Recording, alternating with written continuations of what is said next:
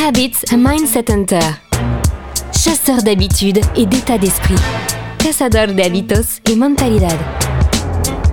Un état d'esprit innovant pour une vie épanouie. Une émission de et avec Melika Badreddine. Bonjour les Habits Hunters Bonjour les chasseurs d'habitude Comment ça va les amis?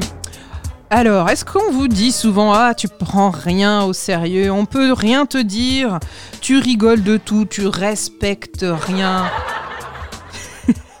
Est-ce qu'on vous dit que vraiment vous n'êtes pas la bonne personne à qui on peut s'adresser quand il s'agit d'un sujet sérieux? Est-ce que ça vous touche? À propos de la mort, Coluche disait Si on est touché, on a intérêt à en rire. Si on n'est pas touché, on n'a pas de raison de ne pas rire. Preuve que l'humour, effectivement, n'est pas un tabou. Ce qui n'est pas forcément toujours le cas. On a bien suivi certains débats sur ce qu'on peut dire ou ne pas dire. La liberté d'expression, bien entendu, vient par ici.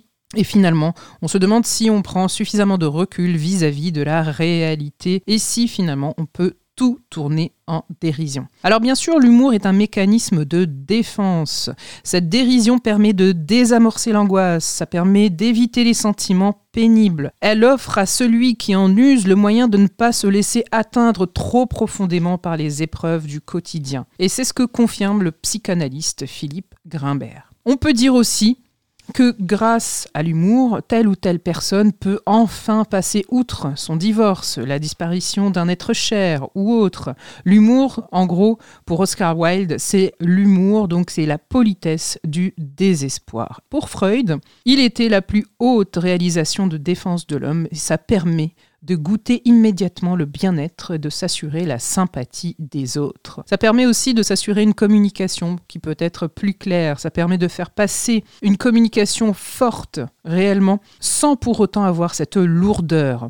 Ça peut être aussi une stratégie d'évitement, disons-le. Bien entendu, je ne rentre pas dans tout ce qui est débat sur euh, vraiment euh, ce qui peut être cynique, euh, puisque la dérision peut satisfaire la volonté de toute puissance. Hein, et c'est Philippe Grimbert qui disait que c'est aussi une façon d'échapper aux limites que la vie vient poser à la réalisation de nos désirs. Que faire alors? Que faire? Eh bien, finalement, pourquoi changer si on est comme ça? Peut-être qu'on peut y rajouter simplement de l'écoute, de la finesse, et s'interroger sur les motivations profondes. Est-ce que c'est simplement pour alléger un moment ou est-ce que c'est pour euh, se moquer? Quelle est l'intention qui est derrière ce moyen de communication? Alors, je me rappelle aussi qu'il y a euh, Béatrice, donc Béatrice qui a 39 ans, qui est venue me consulter, qui est artiste peintre, et qui me dit euh, les gens qui affichent un air grave hein, pour parler de leurs soucis, moi j'en ai marre. tout de suite, j'arrête de les écouter. Je sais que ça va être euh, ennuyeux, qu'il va y avoir de la souffrance, que les gens vont encore se plaindre et je ferme les écoutilles. J'ai pas envie d'écouter. Par contre, je suis capable d'écouter ma voisine pendant des heures et des heures qui va me parler de son arthrite, qui va me parler de son mari décédé et qui aura toujours cet humour et cette légèreté quand même à ramener dans tout ce débat. Finalement, on n'est pas forcément quelqu'un de délirant quand on amène de l'humour à ce que l'on dit on est peut-être quelqu'un qui souhaite faire le moins de mal possible. Le bon plan de Melika.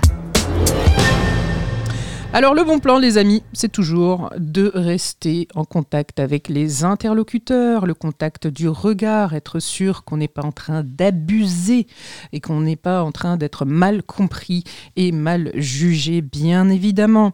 Peut-être qu'il faut simplement doser dans sa communication et éviter de faire des blagues tout le temps.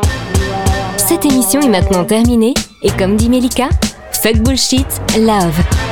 Retrouvez l'ensemble des podcasts de Melika sur toutes les bonnes plateformes de streaming. Info, actu, formation, coaching, ouvrages sur melikabadredine.com.